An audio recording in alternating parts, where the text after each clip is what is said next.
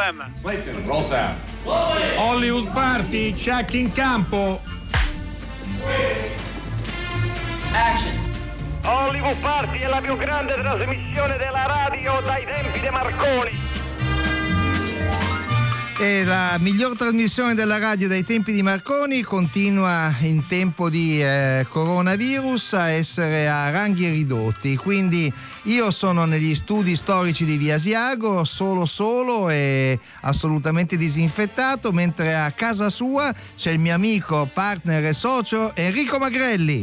Ciao a tutti, ciao Steve, buonasera a tutti gli ascoltatori. Quindi continua questo questa piccola altalena, domani io in studio, Steve a casa e dopodomani di nuovo studio per Steve e continuiamo così, però serenamente devo dire. Assolutamente perché è una, diciamo, è una battaglia che condividiamo, quella di cercare di fare di tutto e tutto quello che possiamo fare per contenere questa epidemia che da pochi secondi è diventata una vera e propria pandemia, l'ha dichiarato l'Organizzazione Mondiale della Sanità pochi minuti fa, quindi nel nostro piccolo ciascuno di noi può fare quello che, eh, quello che può, ma deve farlo e quindi lo facciamo anche noi. Vi diamo dei consigli da questo punto di vista, perché c'è chi appunto, sapendo che in questo periodo bisogna restare a casa, si è dato da fare con delle proposte. Allora, vi diciamo che c'è stato un eh, boom di eh, iscritti allo streaming della Cineteca di Milano eh, che mette a disposizione il suo catalogo per,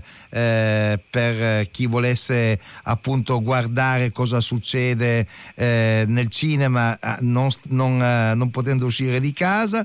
Allora, grandi mm, capolavori del cinema muto come Uomini di Domenica, Menschen am Sonntag di Siodmag, scritto da, mm, da Billy Wilder, tra l'altro. Femmine folli, Crepuscolo di gloria di eh, von Stenberg, i Faust di Murnau e poi eh, i cinegiornali di movimenti studenteschi. Eh, c'è veramente un po' di tutto nel, nella proposta che la Cineteca di, Mil- di Milano propone e che ha avuto 70.000 contatti nelle ultime ultime settimane. Eh, c'è anche My Movies, caro Enrico, che fa una proposta, uno streaming gratuito di eh, cinema d'arte. Cinema d'artista ai tempi di crisi hanno aderito varie persone da Phil Collins a Radi Martino e anche quello lo trovate dal 12 marzo al 3 aprile sul eh, sito My Movies. Eh, vi, tenete presente anche due cose. La prima che Rai Play in questi giorni eh, si mh, mm, eh, consente di accedere gratuitamente ai suoi contenuti e quindi si può accedere alla piattaforma di RaiPlay senza registrarsi. Tra i film che ci sono a disposizione ve ne consigliamo tre oggi, che sono Anime Nere di Francesco Munzi, anche perché sul nostro sito poi trovate il cinema alla radio con, eh, commentato proprio da, da Francesco Munzi stesso, dall'autore del film. Poi Il capitale umano di Paolo Virzì, una, una, commedia gialla, più gialla che commedia, anche più drammatica che commedia, insomma comunque uno dei più bei film di Paolo Virzì. E poi un grande capolavoro della storia del cinema, I Cavalieri del Nord-Ovest, il film in cui eh, John Wayne si invecchia e si, eh, diventa esattamente come sarà poi da vecchio, uno dei pochi casi di invecchiamento no, che funziona e c'è Pedro Armendaris doppiato da Alberto Sordi, visto che ieri parlavamo di, di Alberto Sordi, certo. eh, cercate di riconoscerlo, insomma la freccia Paci adesso diventa, diventa, comico ma all'epoca era invece una, un doppiaggio forte. Possiamo dire, possiamo anche segnalare, perché tra le tante cose sono veramente tante le iniziative sì. per offrire cinema a chi deve stare eh, a casa, che anche l'Ischia Film Festival, che eh, dovrebbe, spera naturalmente a giugno di celebrare la diciottesima edizione, sul suo sito, eh, vi do l'indirizzo, eh, l'indirizzo, web, che è Ischia Film Festival, una sola parola, It, e lì c'è la possibilità di vedere moltissimi dei film passati in tutte queste edizioni proprio perché i registi e gli autori hanno dato Uh, devo dire in modo uh, così ammirevole no? La, uh, certo. l'autorizzazione all'accesso ai, ai loro film. dalla Francia oggi c'è stata una lunga intervista con il presidente del Festival di Cannes. Ieri non vi abbiamo dato la notizia, però insomma poi è apparsa su vari siti non italiani, anche italiani, eh, la notizia che se il Festival di Cannes non si dovesse svolgere non c'è una copertura assicurativa, il che sarebbe un danno, un danno, non indifferente. E suicidi sparsi sulla Croisette, eh, credo. Sì. sì. E allora, eh, proprio in un'intervista di questa mattina a un giornale francese, il presidente Pierre Lescure eh, ovviamente ribadiva eh, questo rischio e nello stesso tempo si augurava che il festival potesse eh, o potrà svolgersi eh, regolarmente. Poi l'altra notizia che arriva dall'America è arrivata la sentenza, quindi cambiamo completamente genere, certo. anche se siamo nel cinema, 23 anni di prigione per Harvey Weinstein, e, e quindi che è una sentenza molto molto dura e come sapete negli Stati Uniti poi si finisce in prigione, insomma, certo. quindi non è che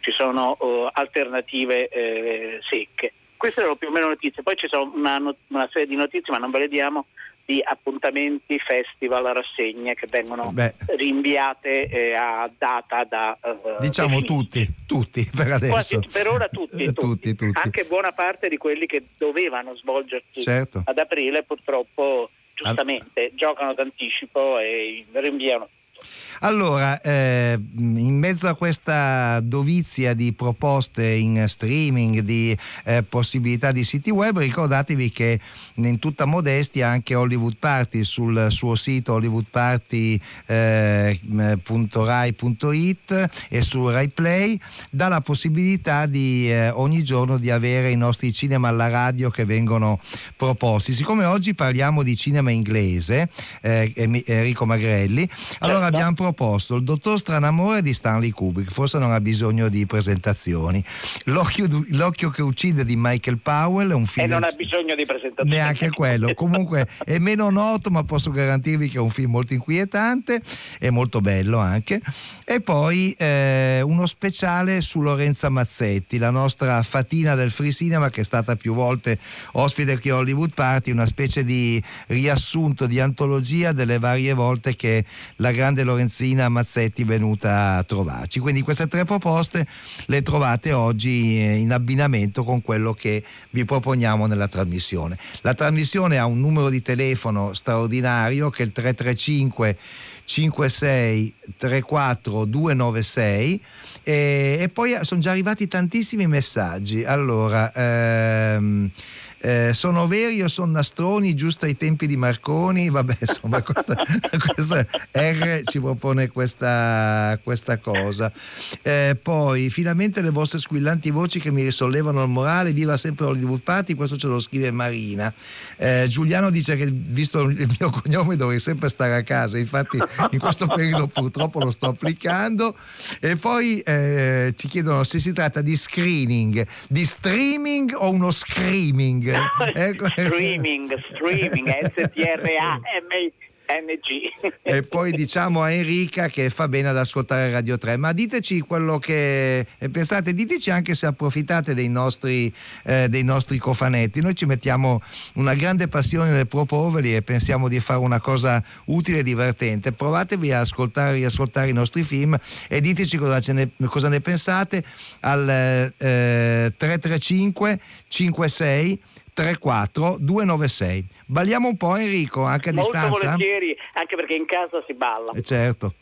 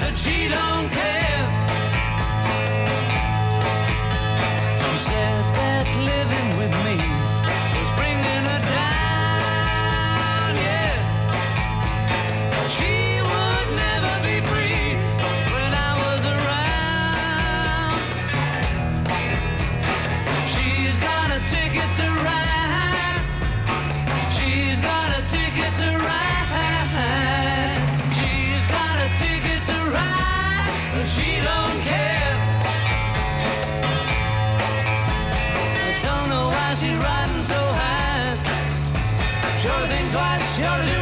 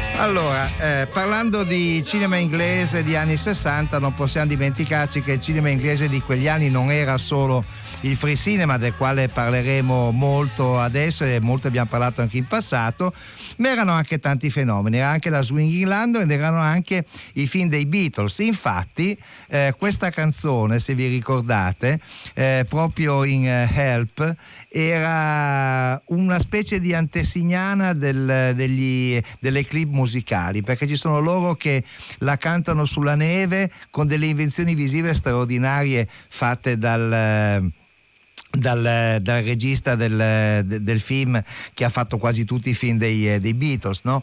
eh, e che eh, a un certo punto addirittura si inventa che i fili della luce diventano un pentagramma sul quale lui mette le note del ritornello di Ticket to Ride dei Beatles, che è ovviamente il titolo di questa, di questa canzone. E sì, perché Enrico, no? negli anni 60 c'era un po' di tutto nel cinema inglese. Tra un po' ne parleremo con, uno che forse, con una persona che forse ne sa, ne sa. Più, più, di noi. Mm, sì, di, tutti e due messi insieme, questo lo possiamo dire senza problemi. Sì.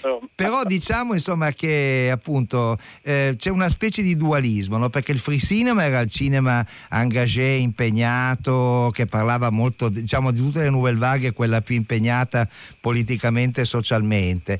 La, I film della Hammer, che erano molto belli, che andavano per la maggiore all'epoca, non erano considerati dalla critica inglese perché erano considerati commerciali, ma dentro di loro c'era una forte componente di trasgressione sia sociale sia sessuale. E poi c'era la Swinging London e quindi eh, i film appunto dei Beatles, le minigonne, tutto quello anche era cinema, no? No, era tutto quello era cinema e la cosa interessante è che poi negli anni 60, eh, senza fare i nostalgici eh, banalmente, però evidentemente c'è stato poi una, un sommovimento culturale molto interessante anche e soprattutto se rimaniamo in Gran Bretagna, perché poi la nostra puntata sarà dedicata soprattutto a quello, ed è curioso no, che un gruppo di registi eh, decide di rivoluzionare quella che è un po' la grammatica certo. uh, del cinema da una parte, così come stava accadendo, lo sanno benissimo i nostri ascoltatori, in tante altre cinematografie, no? le varie Nouvelle Vague, la Nova Ola, certo. uh, non oso dirlo in cecoslovacco perché non sono capace. Nova Vulna. Eh, eh, no, no, Vulna forse, chissà se si dirà così poi. E nello stesso tempo poi però c'è la, una rivoluzione interna a un genere che è antica e vecchia, eh, che è antico e vecchio come il, uh, come il cinema, che poi è l'horror. Certo. Questo, e questa coincidenza, infatti lì sarà, credo, tra poco cercheremo di capire quali sono i punti di contatto, forse non ce n'è neanche uno naturalmente, però l'emersione di due tendenze così forti quasi contemporaneamente è un dato che sta tra la storia del cinema, la storia dell'industria e anche la sociologia sicuramente. È verissimo e infatti proprio per questo mescoliamo insieme e allora c'è un ascoltatore ascoltatrice che mi rimprovera che non ho detto, il, sembra che io non abbia detto il, il nome del regista di Beatles, ovviamente è Richard Lester. Se Richard mi son, Lester, se mi sono dimenticato chiedo scusa, è uno dei miei registi preferiti e si vede che nel, nel passaggio mentale l'ho, l'ho, l'ho, tolto, lo davo per scontato e per risarcire il nostro ascoltatore che protestava eh, del fatto che non ho detto il nome, sentiamo proprio un film di Richard Lester, Help, appunto appunto con i Beatles. Minestra. Minestra, anch'io. Hai i minuti contati? Mi dica. No, non posso. Arriva la minestra. Subito, subito. Guarda qui, che bellissima anella, signore. Sempre che la pietra sia vera. È vero. Il segreto dell'anello sacrificale della dea Kai. Non mi dica. No, non posso. Scusate, signori, se lui deve essere sacrificato a dea Kaili, perché non pintato di rosso? Eh, questa è effettivamente una gravissima lacuna. Provvederemo al più presto. Che cos'è? Occhiali? Certo, signore, occhiali. Una vittima viene offerta alla dea Kaili ogni mese, così lei sta buona. E quel tale che ha il privilegio d'avere l'anello sacrificale lo porta allegramente di notte e di giorno e alla fine del mese muore allegramente, è chiaro? Un sacrificio dolce con coltello, tu prova e poi mi dici. Mai avuto reclamo. Tu comodo alle 5? Subito dopo il tè. Grande fortuna d'essere prescelto. Mia vecchia madre darebbe mia vita per essere scelta lei. Eh? E questo? Tessera del tram? Cosa credi? Ah, del tram, è molto buono. quella della metropolitana no. Me l'hanno regalato l'anello, una donna. E me l'ha detta tutta, tutta questa cosa, quel sacrificio.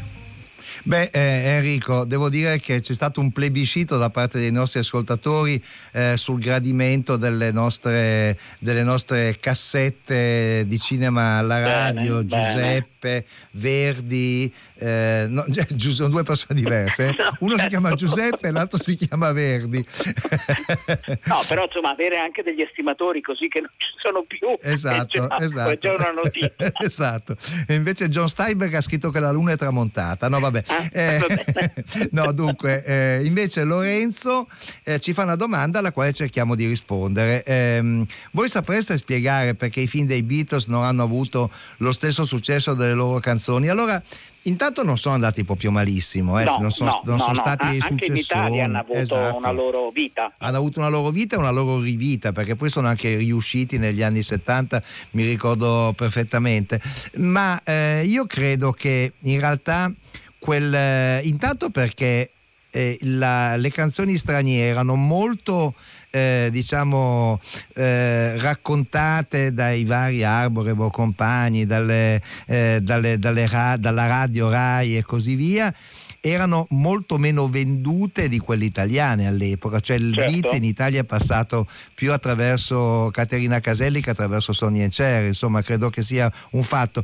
Di conseguenza se uno doveva scegliere andava a vedere appunto magari nessuno, può, nessuno mi può giudicare e non a vedere Help. Io credo che il motivo fosse quello non, per, il, per, il, cui non sono stati eh, ai, ai vertici degli incassi, però ripeto male non sono andati. No, non sono andati male, poi questa è un'ipotesi eh, che condivido, Steve, no? proprio perché noi avevamo un genere musicarello, chiamiamolo così, certo. che era certo. davvero molto molto popolare e i film, e anche con tutto il rispetto, no? anche molto divertenti, con certo. dei cast davvero molto molto interessanti. l'operazione di Lester insieme ai Beatles è un'operazione eh, diciamo sgrammaticata tra certo, virgolette, certo, prendetela certo. no, non in senso letterale. No, ma è vero, è vero. Quindi film meno, meno, convenzionali, meno immediati, meno se vogliamo narrativi di quanto ci si potesse aspettare. Eh, più vicini alla, non sono dei musical, è evidente, no. però più vicini a quella zona del musical che in Italia, come sappiamo, trova sempre delle resistenze non indifferenti. Esattamente. Allora, eh, visto che abbiamo incominciato il cinema inglese degli anni 60 con un film che non è proprio del free cinema, ascoltiamone uno del free cinema che però ha quella carica di follia e di divertimento e di anticonformismo che è tipica anche della Swinging London e quindi Morgan Matto da legare, capolavoro di Carl Rice. Il gorilla delle pianure il più grande sì, e più potente e, intanto chiamate la Martini, bravi. Vive nelle fitte foreste dell'Africa tropicale, in zone quasi irraggiungibili. Il maschio adulto ha un'apertura di braccia di due metri e mezzo e può pesare anche tre quintali. La vita del gorilla allo stato selvaggio è un mistero. Sappiamo solo che i gorilla vagano in gruppi di famiglie passando a terra gran parte del loro tempo. Di notte si rifugiano sugli alberi dove si costruiscono con rami e foglie dei comodi nidi. Nonostante gli aguzzi denti canini, i gorilla sono vegetariani. E a tavola sono difficili. Vanno pazzi per le frutta selvatiche, le bacche mature, i germogli teneri delle piante tropicali che mangiano con gravità, reggendoli fra le mani. I gorilla non hanno nemici naturali e non sono nemici di nessuno. I piccoli vivono per parecchi anni con le madri che li proteggono persino dagli assalti famelici dei leopardi. Se irritato però, il gorilla maschio è un temibile nemico. Quando lo infastidiscono, si sfoga schiantando rami, ringhiando di furore e percuotendosi il petto.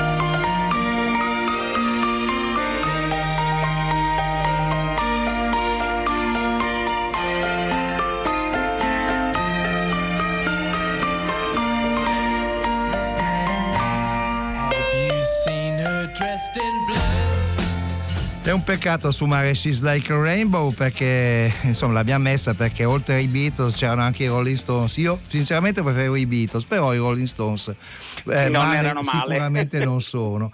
Allora, qui sono arrivati molti messaggi. Ehm, eh, Alberto da Varese ricorda il successo che ha avuto Yellow Summer dei Beatles, certo, come certo. no? È un film d'animazione eh, veramente notevole. Eh, un altro ascoltatore dice tutti per uno è andato benone e una ascoltatrice mh, mm, era contenta che abbiamo ascoltato Morgan Matto da legare con Vanessa e David Warner e ci ricorda che c'è anche un Look Back in Anger di John Osborne che nel 59 è stato un, uh, un film.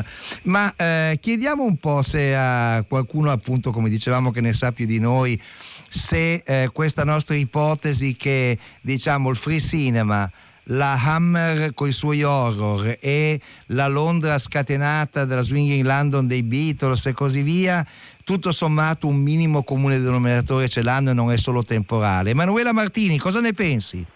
Ciao, buonasera Ciao. a tutti. Ciao Emanuela. Eh beh, eh, vabbè, no, vabbè, è temporale perché in quegli anni succedeva di tutto dappertutto, ovviamente. Stiamo parlando di un periodo che va più o meno dalla metà degli anni 50 alla fine degli anni 70 all'incirca.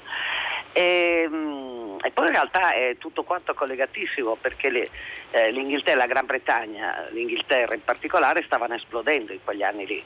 Eh, cioè per esempio nel 1956 capiscono finalmente gli inglesi che non sono più i padroni del mondo perché c'è la crisi di Suez e poi gli scoppiano tutti i moti possibili in patria contro la pena di morte, contro eh, i lavori forzati agli omosessuali che sono comunque le pene agli omosessuali sono andate avanti fino a metà anni 60 eccetera e esplodono i movimenti culturali e uno si chiama i giovani arrabbiati appunto uh, Look Back in Anger ricorda con rabbia che è prima una commedia e che ha una prima strepitosa al uh, Royal Court Theatre di Londra con la regia di Richardson e poi diventa un film uh, tre anni dopo. Poi sempre nel 56, tre mesi prima, perché eh, ricorda con rabbia in maggio, tre mesi prima, a febbraio viene fuori una piccola cosa alla eh, Cineteca eh, del British Film Institute che si chiama Free Cinema.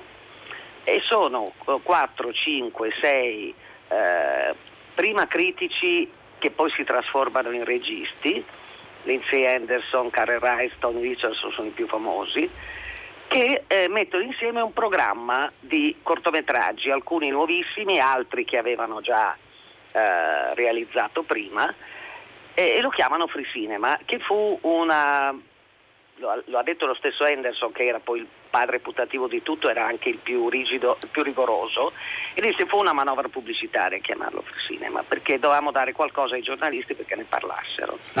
free... no, la, la, l'operazione di marketing, insomma. Sì, fu letteralmente un'operazione di, di, marketing. E infatti quello che è sempre detto il manifesto del free cinema in realtà non esiste, sono 20 righe in cui dice noi siamo liberi per tutta una serie di cose. E secondo Anderson, che appunto era il, capo, il free cinema finì poi nel giro di pochi anni con una serie di eh, programmi di eh, cortometraggi non solo inglesi o anche di film, comunque soprattutto cortometraggi anche francesi, anche svizzeri, c'erano Tamere Gorettà per esempio in mezzo. E l'ultimo programma fu a marzo del 59 e, e Anderson ha sempre detto il free cinema morì lì, poi in realtà dopo Beh. cominciarono tutti a fare i lungometraggi. E anche con un cui... certo successo, insomma. sì. Ed ebbero, non se l'aspettava nessuno, un successo incredibile perché eh, ebbe successo perché c'era dietro Osborne e ricorda con rabbia era un testo che aveva avuto successo in tutto il mondo, Look Back in Anger. Ma quello dopo, The Entertainer, l'istrione, sempre Osborne Richardson, andò malissimo e infatti il terzo non lo volevano proprio fare, poi lo fecero ed era sabato sera e domenica mattina. Di Carol Rice, esordio nella regia del lungo di Carol Rice. E non volevano quell'attore sconosciuto che era Albert Finney tra l'altro, Buttalo modesto via. attore, modestissimo. e lo fecero uscire solo perché andò male un film della Warner, un filmone della Warner e fu l'unico motivo per cui uscì nel West End, nel cinema Warner del West End perché lo volevano far uscire solo in provincia e fu il terzo incasso dell'anno. Fu un botto pazzesco ed era la storia di un operaio di Nottingham e, e, che fa delle cose, va al pub, sta in fabbrica, fa sì. gli scherzi, eccetera. Mette i topi morti dove lavorano e così via, le, esatto, le signore, le operaie. C'ha sì, una sì, relazione con una fidanzata vera, poi c'è una relazione con una signora sposata ed era uh, sta roba qui. Senti, e, Emanuele... e contemporaneamente c'era anche la Hammer ed erano in realtà due aspetti della stessa medaglia, cioè il mondo stava cambiando certo.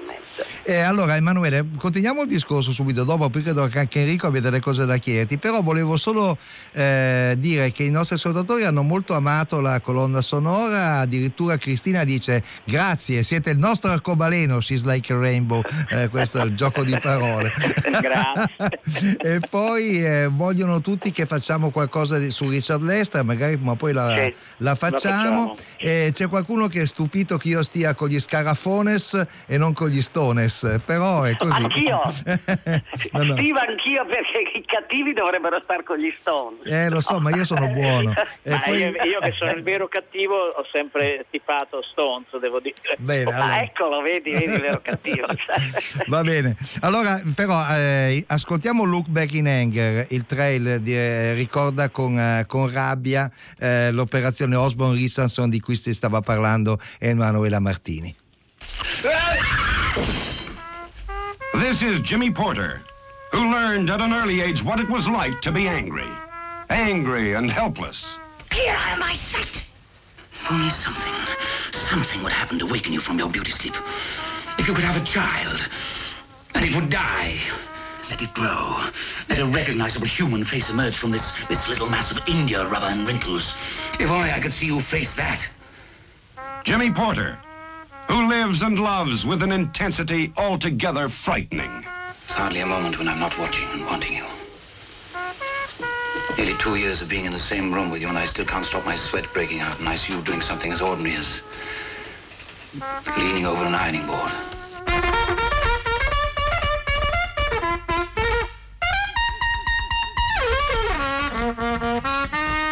Allora, eh, arrivano tanti messaggi, beh, c'è un'ascoltatrice che ti dà dell'uligano, caro Enrico, per i tuoi gusti, per i tuoi gusti musicali, ma credo che ovviamente che sia uno scherzo. Richard Lester, Dolci Vizi al Foro, è molto, molto gettonato. E eh, un'altra ascoltatrice, Raffaella, dà ragione Emanuela Martini, il sito del BFI è un posto interessante dove, dove andare, sì, è proprio, è proprio, così, perché loro, Emanuela, il, il loro, il loro archivio archivio, la loro library, la, la conservano e la, e la, rendono disponibile. Qua fare una retrospettiva, tu che sei un'esperta di retrospettive, è un'impresa titanica, no? perché non si sa. Una retrospettiva di cinema italiano non la augura nessuno perché vai a impelagarti in questioni di diritti di che non si capisce più eh, niente. Da cui, da cui non esci, non esci esatto. vivo. Emanuele Martini, torniamo un attimo indietro. No? Naturalmente sì. il successo del free cinema ha a che fare con dei cambiamenti eh, epocali, questo è il caso di usare questo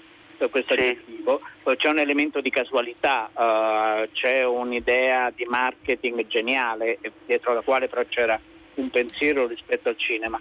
Uh, la critica uh, inglese e britannica come reagì vedendo questi oggetti misteriosi, questi UFO narrativi arrivare sullo schermo? Beh, la critica britannica era molto bacchettona, eh, era bacchettona quasi quanto era, anche la critica italiana no? e reagì così così perché eh, allora, la critica britannica sempre essendo parte dell'establishment almeno a quell'epoca a, a, oggi è cambiato ovviamente per, preciso ha sempre pensato che eh, bisognasse educare eh, gli spettatori e vedersi appunto eh, storie eh, che non erano storie romanticone a colori, eccetera, storie di uh, operai, uh, coppie gay, ragazze single, uh, ragazze rimaste incinte senza marito, eh, oppure tipo Jimmy Porter che è diventato, il cui nome è diventato un simbolo sostanzialmente. Non gli andava poi benissimo, però hanno preso atto che comunque rientrava nel filone realistico che secondo i critici era quello tipico del cinema inglese. Quello che la critica britannica non digerì per anni fu la Hammer, ovviamente furono gli horror, che trattarono malissimo, ma eh, non potevano farci niente perché gli horror Hammer incassavano un sacco di soldi e incassavano un sacco di soldi anche all'estero. In America in particolare e anche in Italia perché ce li ricordiamo tutti. E quindi i critici devono diventare rispettosi, ma non rispetto comunque, agli incassi ovviamente. Eh, Se poi eh, masse di spettatori scelgono dei film, non sempre lo spettatore ha torto, no? come pensano i critici purtroppo. Ma insomma, da- un occhio di riguardo, cioè perché poi se scel- scelgono solo uno, magari uno dice vabbè eh, sono sbagliati, è la moda, eccetera. Se cominciano a essere invece che uno tutti gli anni, due, tre, quattro, e comincia a essere un fenomeno mondiale, allora ci devono pensare sopra. Va detto che anche vabbè, i critici italiani del, dell'Horror Hammer non se ne sono proprio occupati. Ma proprio per mai. nulla, sì. Assolutamente, però c'erano i lungimiranti, cioè i francesi. Tant'è vero che ci fu un signore di Positive che era Jean-Paul Toroc che scrisse quella frase fondamentale che era eh, questa. Nel 61, per cui molto presto, eh, si sente, e ha ragione, parlare tanto del free cinema, ma con il suo potere suggestivo, la sua frenesia, il suo invito al viaggio nel territorio della meraviglia oscura e della fantasia erotica, non è forse l'horror il vero free cinema inglese? Ecco, eh, questa è una provocazione che lascio. il- Allora, c'è un'ascoltatrice che ci ricorda che nel free cinema c'era anche un'italiana, Lorenza Mazzetti, sì, l'abbiamo Esatto. detto. Tant'è Certo. vero che eh, sul nostro sito trovate le interviste che Hollywood Party ha fatto a Lorenza Mazzetti. Un altro Flavio ci chiede qual è il sito di archivio di film di cui stavate parlando, è il, si- il sito del BFI, del British Film Institute. E adesso ascoltiamo, diciamo, il passaggio del free cinema al 68 Eh, io lo daterei poi Manu- Manu- Emanuela dopo può smentirmi con If eh, un film eh, straordinario se in italiano. C'era Malcolm McDowell Good evening. I imagine you know why you're here. No? For being a nuisance. A general nuisance in the house. What do you mean, being a nuisance? What have we done? Done. It's your general attitude. You know exactly what I mean. Attitude? And we've decided to beat you for it. Stand up properly when the head of house addresses you. There's something indecent about you, Travis. The way you slouch about. You think we don't notice you with your hands in your pockets. The way you just sit there looking at everyone. You three have become a danger to the morale of the whole house. You can take that cheap little grin off your mouth. I serve the nation. You haven't the slightest idea what it means, have you? To you, it's just one bloody joke. You mean that bit of wool on your tit? You're in the sixth form now. You should be prepared to set an example of responsibility. You're a nuisance. And as such, you must be punished. Well, have you anything to say? Any of you? Yes, I have.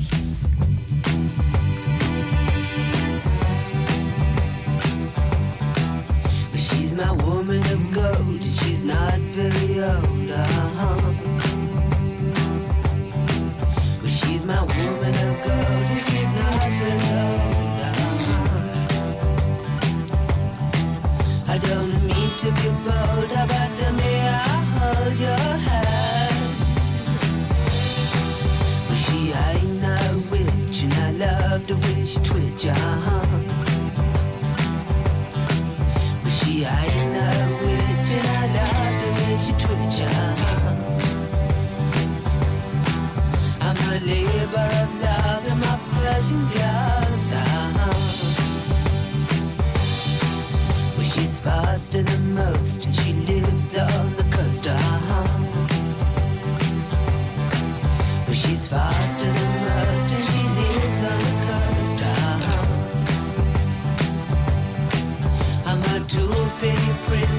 give up.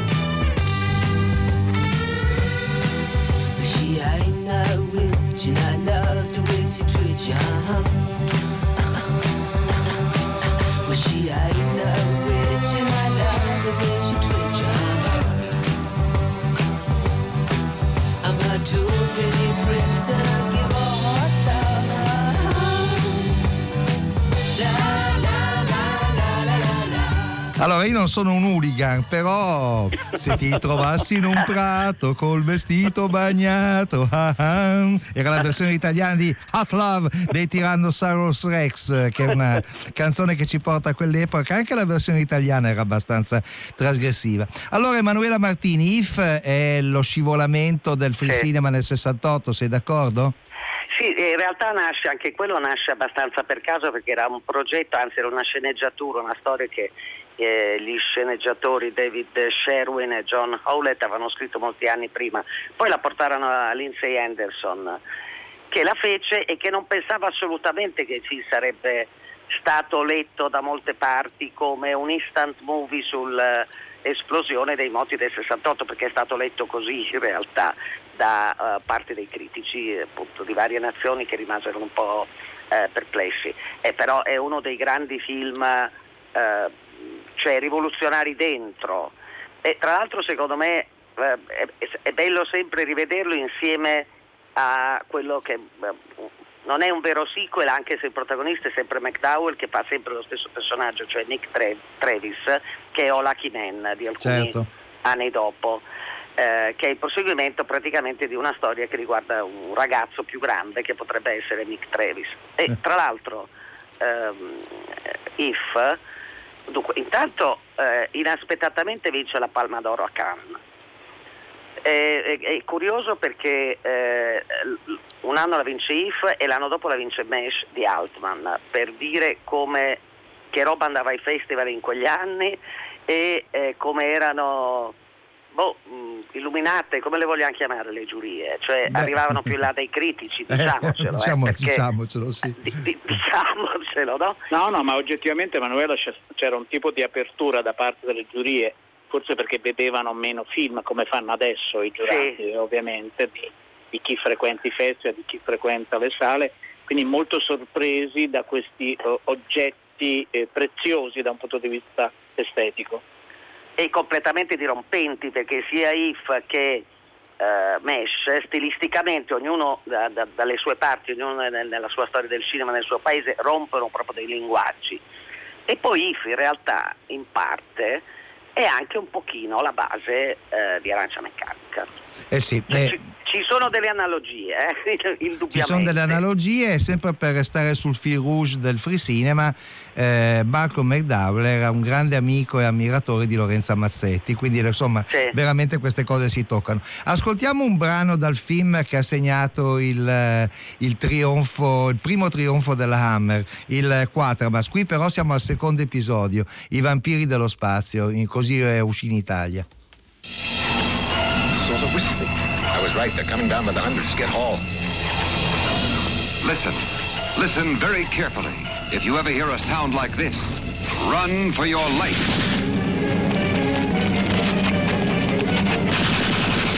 Run. Run before it is too late. For if you stay, you will lose your soul. Coming closer, closer, closer is an enemy from outer space.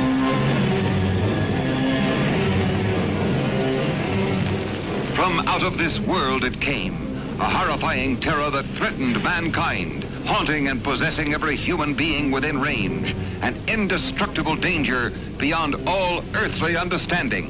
Vincent Broadhead is dead. Dead? I watched him die a few hours ago in that plant. His whole body covered with some kind of corrosive poisoning, eaten away. It poisoned everything it touched. The mind and the body of man was no longer in his control.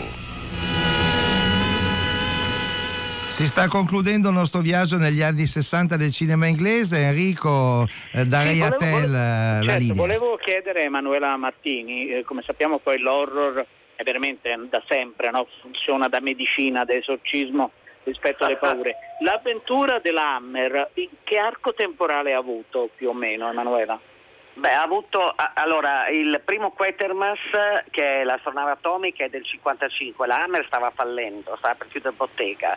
Poi aveva per caso preso i diritti di questa serie televisiva della BBC che alcuni anni prima aveva avuto successo di Nigel, eh, Nigel Neal e fa eh, l'astronave atomica e ha anche lì un successo assolutamente inaspettato per cui segue subito il secondo, si risistema tutta e si indirizza in quella direzione e poi nel 57 esce il successo enorme, 57-58, cioè La maschera di Frankenstein nel 57 e nel 58 Dracula il vampiro.